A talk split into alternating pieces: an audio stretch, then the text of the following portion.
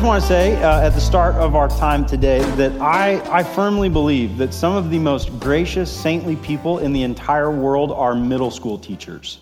Do we have any middle school teachers in here? We did last hour, right? There, yes, saint. And if you're not sold on that, I just want you to go back and think about yourself in middle school. Maybe you were awesome, but I want you to think about some of your classmates. And then I want you to picture the idea of spending 8 hours a day with those people. That's what a middle school teacher does. I know for me, I want nothing to do with 8 hours a day of middle school me. Okay, it was not fun. I was not an enjoyable person to be around, I'm sure, for any adult that was charged with my supervision, and definitely not when my friends got in the mix. But there are middle school teachers that actually enjoy that. I think there are a lot of middle school teachers that don't like being middle school teachers, but there are some who thoroughly enjoy it, and I think they are some of the most incredible, God-like people that are on this planet because they love middle schoolers. Here's an instance from middle school that I vividly remember. I remember it was seventh grade, and I was walking in the hallway during a class period. And I think I was allowed to be in the hallway during that class period. I don't remember exactly why I got there, but I was in the hallway, and so the hall was quiet, and it was empty except for a conversation that was happening between one of my friends and his math teacher out in the hallway. And I was really intrigued by what their conversation might be about. And so I slowly walked closer to them. And I don't know what the first part of the conversation was, but it got louder as I got closer. And I walked up and I heard him say, very exasperated, "But that's not fair." And his math teacher looked at him and then responded with all of the gentleness and grace that a middle schooler requires, and said, "Fair? Oh, really, fair? Let me tell you something. Fair is a place that you go to ride rides and eat cotton candy. This is life, okay? Life is not fair, so get tough and grow up. Got it?" And he looked at her, and I don't know if he really got it or not. No, he didn't. But he knew that the only thing he was allowed to say is, "Yes, ma'am." And so that's what he said. He said, "Yes, ma'am." They went back in class, and I went on my way. And I will never forget the way that she just laid it out. Like, no, life is not fair. This is really hard, and I don't care if you don't like it. And I tell that story because I think today Peter says to a church in exile, "Hey, life's not fair. This is really hard." And that's hard to hear, but it's true, and somebody needs to say it to us. And so if you want to get your Bibles out, we're going to be in 1 Peter again, as we look at a church that lives in a culture that does not like the church or its people. And Peter is instructing these people, how do we navigate life in a world that is hostile towards us? And what Peter makes abundantly clear, what he discusses maybe more than any other theme than Jesus directly, is that suffering is a part of following Jesus. It's impossible for us to go through life with Jesus without confronting suffering, and so much of suffering is not fair. Here's what he says in chapter 4, verse 12. He says, "Dear friends, don't be surprised at the fiery ordeal that has come on you to test you, as though something strange were happening to you." Right? He's saying, listen, you guys are following Jesus. This is part of the deal. Don't be surprised that things are really hard. This is a church that was under intense persecution, and every day it got more intense as they grew. These are people that grew up in Jewish communities and families, and life is not fun following Jesus in a lot of ways. Their lives have been turned upside down, but not for all the good reasons that we like to say. People's world got turned upside down by Jesus. Peter is saying, listen, guys, you're following Jesus. This is part of it. Don't be surprised when suffering comes. And I think a lot of us can intellectually nod our heads to the reality that suffering will come when we follow Jesus. We get that, maybe we've heard that before, that there's something, yeah, we can nod our heads to that until that suffering becomes really unfair. Because anything that's unfair is hard for us, whether it has to do with Jesus or anything else. Things that don't line up with our sense of right and wrong are hard for us to process. But Peter, not only does he say that suffering is a part of the deal, Peter says that your suffering will be unfair. And actually, the suffering that you should look forward to most is the suffering that is most unfair. What do I mean? Let's read it. He says it multiple times. In chapter 2, verses 19 and 20, he says, it's commendable if someone bears up under the pain of unjust suffering because they're conscious of God. But how is it to your credit if you receive a beating for doing wrong and endure it? But if you suffer for doing good and you endure it, then it is commendable before God. Right? Peter's saying, listen, if you suffer because you deserve to suffer, that's not that impressive. Right? If you do a horrible job and deserve punishment for what you have done, and then you're punished, nobody says, wow, what incredible character. He got what was coming to him, right? That's not, the only thing that stands out is when you suffer and you don't deserve it. He goes on in chapter 3, verses 13 and 14. Who's going to harm you if you're eager to do good? But even if you should suffer for what is right, you are blessed. Do not fear their threats. Do not be frightened. Verse 17, he says, for it's better, if it's God's will, to suffer for doing good than for doing evil. Chapter 4, verse 15, if you suffer, it should not be as a murderer or thief or any other kind of criminal or even as a meddler.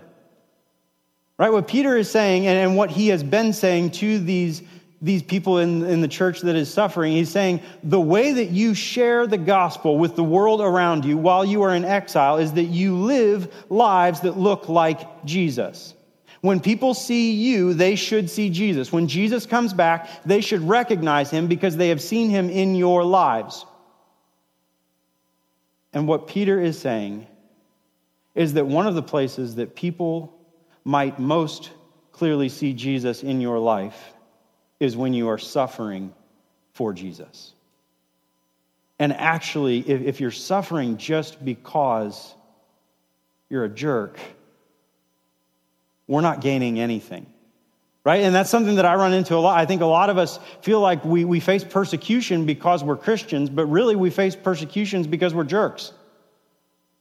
Right? If you're unbelievably sarcastic and don't have any grace for someone in your life and are very non-diplomatic in the way that you say things, right? If you have no tact, there's a good chance that people aren't going to like you. And that has nothing to do with Jesus. That has everything to do with you.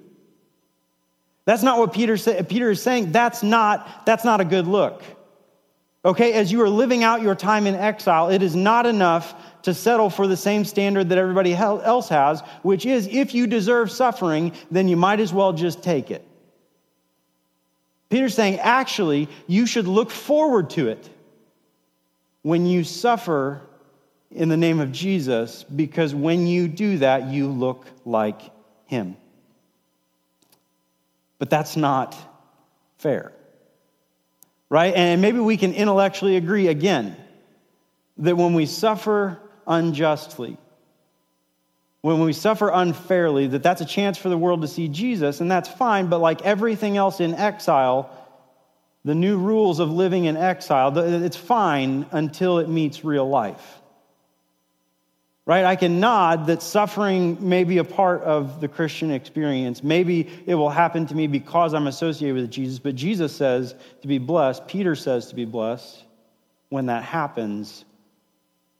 But what about like a football coach in Washington that says, I want to allow my players 15 seconds of silence in the middle of the field at the end of a game. And we're going to invite the other team to do it because we see NFL teams do it all the time. And that 15 seconds is for them to pray. What happens when the coach who does that is fired? Because that's against what the school district in Washington wants their coaches to do. Right? Did he harm anyone? Did he do anything wrong? Who was jeopardized by allowing students to have 15 minutes of silence after a game to be thankful that they lived to play another day and they got to compete with their friends. That's not fair. What are we supposed to do when that happens? That's not suffering that any of us want to sign. That cost him his job because he let players have 15 seconds of silence after a game. The new rules of exile are really, really hard to navigate when they meet real life. How is it that we're supposed to be faithful and trust that God's good plan is being worked out on our behalf by God when the world is very, very unfair? I think Peter gives three main rocks that the church is supposed to recognize, that we can recognize today. Right, the first one is that if we are going to be faithful enduring unfair suffering, we have to remember who our enemy is. Okay, chapter 5, Peter identifies who the enemy of the church is. Right, verse 8, be alert and of sober mind. Your enemy, the devil, prowls around like a roaring lion looking for someone to devour. Okay, this is the first person in the entire letter that Peter has identified as an enemy. Already, Peter has identified the emperor and governors that oversee the public execution of Christians. Right? These are people that are okay with burning Christians alive at the stake, having them torn apart by wild animals, beheading them in front of their family. And Peter does not call those individuals the enemy. Peter doesn't call abusive slave owners enemies. He doesn't call spouses who take advantage of each other enemies. He says there is one enemy. That enemy is the prince of lies, and one of the greatest lies that he would have you believe is that the people around you are in fact the enemy. But if you are going to navigate life in exile as faithful followers of Jesus, you have to understand there is only one enemy. And the people around us, whatever side or ideological position they might have, they are not the enemy. They may have bought into lies that the Prince of Lies has given them, but they are not the enemy. If you are wanting to navigate life as an exile, the left is not the enemy. The right is not the enemy. The poor, the rich, the elite, the addict, the black, the white, the Muslim, none of them, whatever group you might have in your mind as the other that is a danger to our faith, they are not the enemy. In fact, they are made up of people who were created in the image of God that he desperately desires to have a relationship with. They are people that you should hope are future brothers and sisters in the family of God with you. And you do not begin a relationship with someone hoping for their best by identifying them as the enemy. No, Peter says the enemy is someone who is not of this world. And he has all sorts of methods of invading this world, but that's the enemy, not your neighbor around you. Those people that you are living such good lives in front of, they are not the enemy. They are people that you should every day hope to point towards Jesus. The other weapon that the enemy has is anger. And so often our response to persecution, our response to suffering, particularly unfair suffering, is anger. Right? And it's so easy to justify it. It is so easy to jump to it because anger, the bigger and hotter and louder it is, will generate very quick results. Right? If you want to change something fast, one of the easiest ways to make that happen is by getting really angry. Except anger doesn't ever make things better. Anger does not ever bring healing. Anger is not something that Peter tells the church they need to embrace. Rather, what God instructs his people to and instructs them to over and over is sadness. Right? When our response wants to be anger, I think we have to ask, why do we want to be angry? And is anger really the primary emotion that we have, or is anger something that comes out of a deep sadness that exists because the world is not the way we know it should be?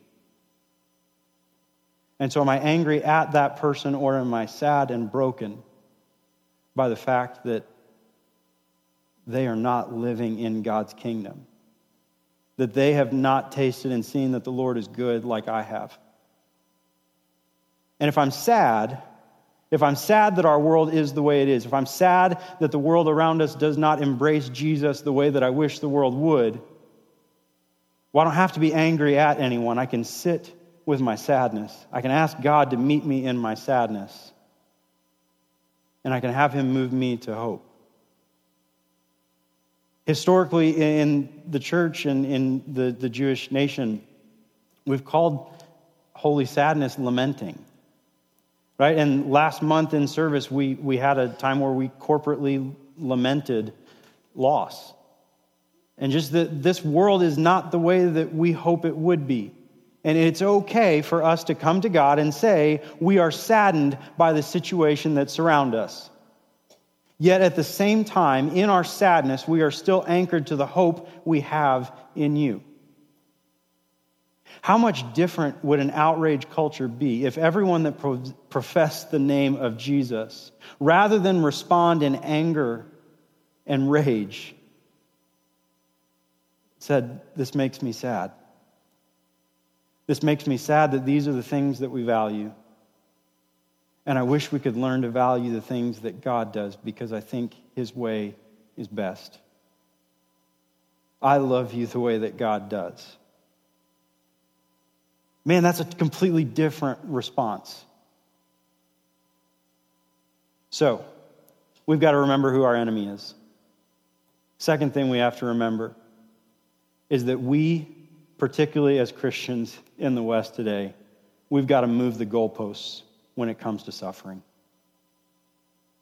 Right? We've got to change the metric by which we measure suffering. Peter goes on right after describing who the enemy is. He says in verse 9, resist him, the devil, standing firm in the faith, because you know that the family of believers throughout the world is undergoing the same kind of sufferings. If we want to remain faithful in exile, we have to remember that we are not the only people in exile. We are not the only people who have ever been in exile.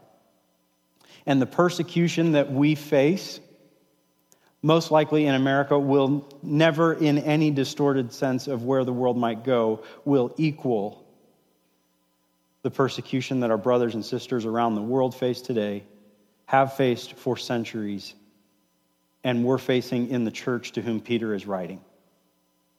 Right? These are people who watch their families torn apart, who watch their loved ones killed as a display of power by the government. All over the world, we have brothers and sisters who meet in secret at night on random days of the week so that their village neighbors don't know when they're meeting to attack them. Now, that is not to say that our suffering is minimal. It's not to say that our suffering is not valid. It's not to say that we can't be sad by it. But we do need to put it in perspective, right? If as bad as things get for us is that there's some awkward water cooler conversation, or that we experience some FOMO on Saturday when we're not invited to something, right? Or that some random white girl in New York made a tweet that made us mad. Like, I think we can get over that. I think we've got to grow some thicker skin. As the people of God, God does not need us to fight His battles for Him. He is not worried about the latest Facebook video. It's not keeping Him up at night. Rather, God is asking us to be faithful, to trust Him, and to love our neighbors. Right? We can leave shouting matches for the world to have. We can leave politics for the world to have. We can leave backstabbing for the world to have. Peter goes on, he says that actually, when you suffer, you need to see it as a blessing, right? Chapter 3, verses 13 and 14, we read a little bit ago. Who's going to harm you if you're eager to do good? But even if you should suffer for what's right, you are blessed. Do not fear their threats. Do not be frightened. Chapter 4, verses 13 and 14, but rejoice inasmuch as you participate in the sufferings of Christ, so that you may be overjoyed when his glory is revealed. If you're insulted because of the name of Christ, you are blessed, for the spirit of glory rests on you. Verse 16, however, if you suffer as a Christian, do not be ashamed, but praise God that you bear the name. Jesus is very clear that following him will bring persecution. Following him will bring suffering. Peter is not just saying this as a professor somewhere sitting in his academic ivory tower. He's saying this as the man who followed Jesus around for years and watched Jesus suffer for loving people, who was told over and over by Jesus, you are going to suffer if you follow me, who watched Jesus crucified for preaching love. Peter, who spent time in jail. Peter, who faced multiple threats. Peter, who was executed for his faith in Jesus. Peter is saying, actually, when you suffer, you get to join Jesus. You will never look more like him than when you suffer well, because what Jesus did was suffer well. And it's when we suffer well that our neighbors will ask, why? And that's when we're supposed to be ready, right? Peter says in chapter 3, and this is our third thing that we have to remember. I don't want to get ahead of myself. If we want to be faithful in exile, we have to anchor our hope and our lives in Jesus. Right, as we move into post-Christian America, we have enjoyed religious freedom in incredible ways in this country. And religious freedom is wonderful. We should express it. We should speak. We should not be silent and shrink away from our culture. But we also need to recognize that our hope is not found in religious freedom or any political agenda or any power that this world would have to offer. Our hope is found in Jesus and Jesus alone. And when we suffer well, we look like Jesus. And then our neighbors ask, why? And so Peter says again in chapter 3, verses 15 and 16, but in your hearts revere Christ as Lord. Always be prepared to give an answer to everyone who asks you to give the reason for the hope that you have. But do this with gentleness and respect, keeping a clear conscience, so that those who speak maliciously against your good behavior in Christ may be ashamed of their slander. Right? Live such good lives that when they see you, they see Jesus and they ask, why would you do that? Right, I do not believe that our world is looking to us for preaching on morality. I don't think that our world is looking for us to say what we are for or against. I do think that our world is desperately looking for hope, because I think our world can very easily identify the same thing that we can, is that what we have is not working. Right? And what people might want to know is why someone would willingly suffer for the name of Jesus. Because the thing is, nobody willingly suffers unless they have hope in something that is better than anything the person making them suffer has to offer. Right? The early church, despite executions, despite unbelievable persecution, it grew. It flourished.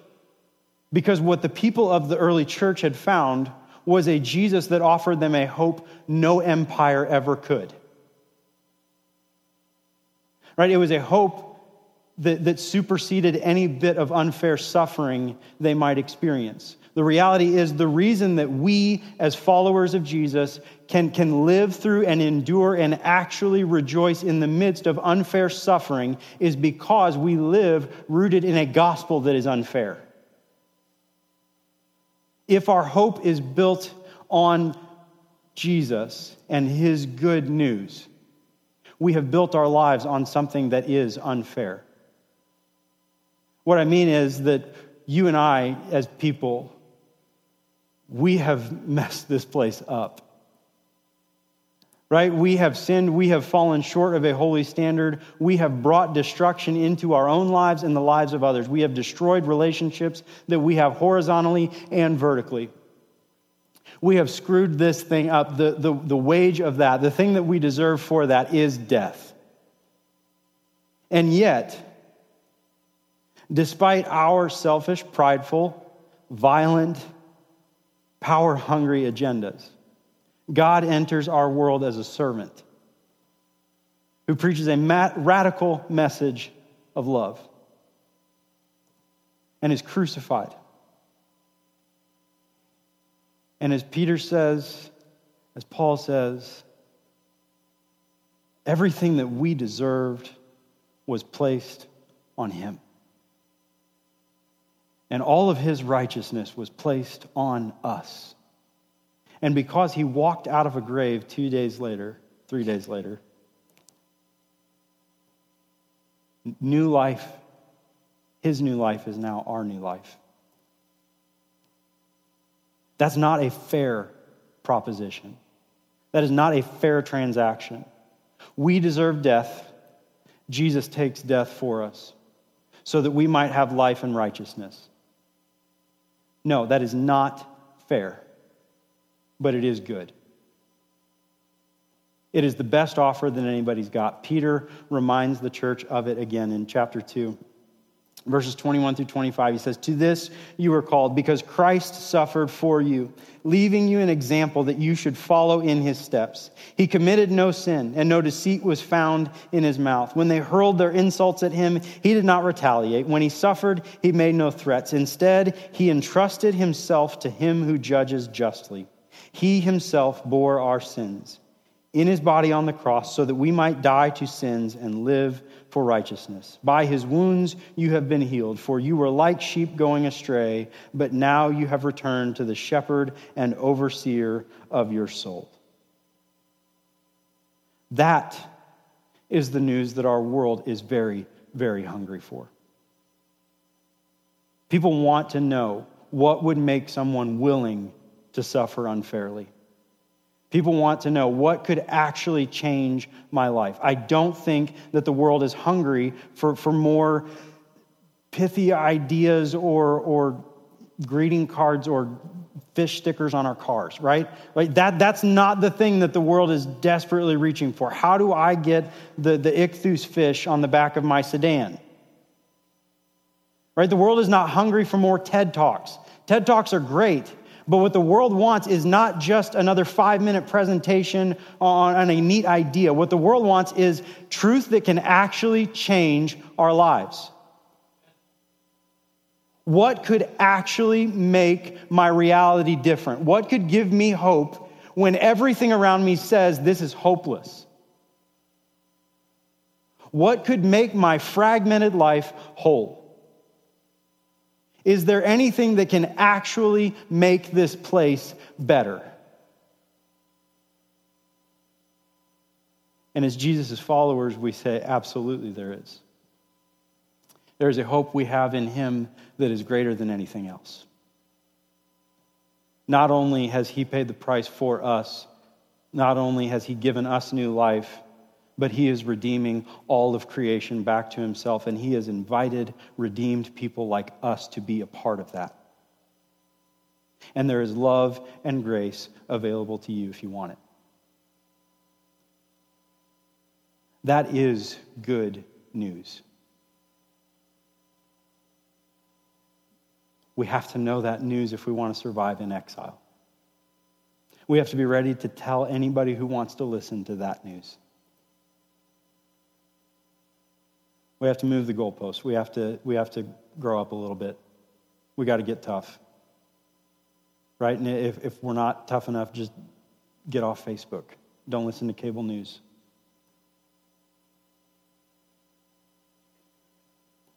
We got to get okay with following Jesus into hard places, because Jesus is faithful to walk through any hard place we might find ourselves in.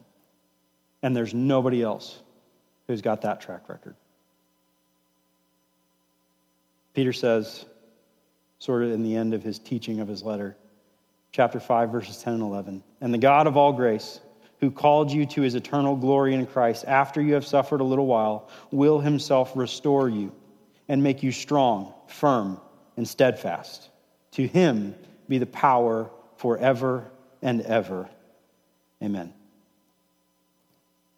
Peter says, if you're a follower of Jesus, you know how this ends. The one who beat death beats everything else. And regardless of what you go through right now, he is faithful. He wins. And he will see you through to the very end. And so trust in him. Regardless of what comes with that, trust him. So, where does that meet real life? What do we do with that? I said, earlier, one of the things we've got to learn how to not be angry. We got to learn how to not respond with anger, because our anger is often directed at the very people that we're supposed to be loving. And so we need to learn how to be sad. We need to learn how to lament. We need to learn how to bring our woes to Jesus and allow him to meet us in sadness, anchored in hope. And so I don't know where you are today with Jesus, where you are in your journey of walking with Jesus or trusting him in every aspect of your life, but I want us to corporately take a moment and let's just be sad together with Jesus. Let's be sad with each other that this world is not the place we wish it would be. And maybe you can't, we're going to put words up on the screen the way we did last month, where it'll say leader, people. I'll read the leader part, you read the people part. And we'll read it out loud together. And maybe you can't say every word that's up there and mean it with everything you have this morning. A lot of times when we're in sadness, it's hard to make bold statements. But sometimes that's why we need words to be written for us, to say the things that we want to say, but we don't know how to say them ourselves. And so I encourage you, sort of wherever you're at, I encourage you to speak with us, to affirm with people in this room that this world is not what we wish it was. But in the midst of all of that, there is a God who gives hope greater than anything this world has to offer. So I invite you, let's stand and let's pray together.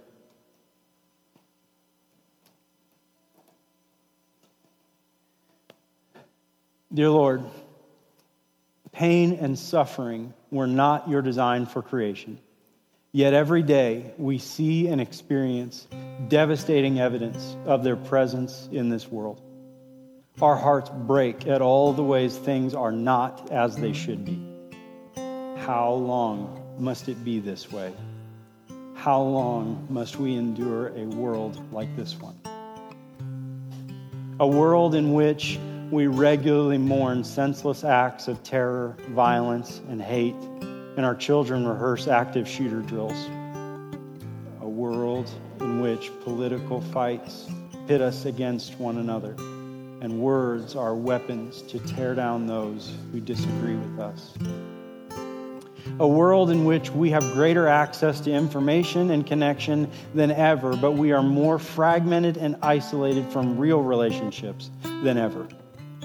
A world in which people long for good news, but the gospel has been dragged through the mud. Lord, we repent of the ways we have compromised our faith in the name of power. We repent of suffering we have inflicted on others, whether well-intentioned or not. May we, through our gentleness and humility, point the world towards you. Jesus, we do not look forward to or enjoy suffering. But you did not look forward to or enjoy the cross. May we, through our suffering, point the world towards you. Lord, we know you are the victor, the conquering king. We know you will set all things right. We know all of creation is being redeemed through your love. But so often your kingdom feels very distant. May your kingdom come, and may it come soon. Make us strong, firm, and steadfast in you. To you be the power forever and ever. Amen.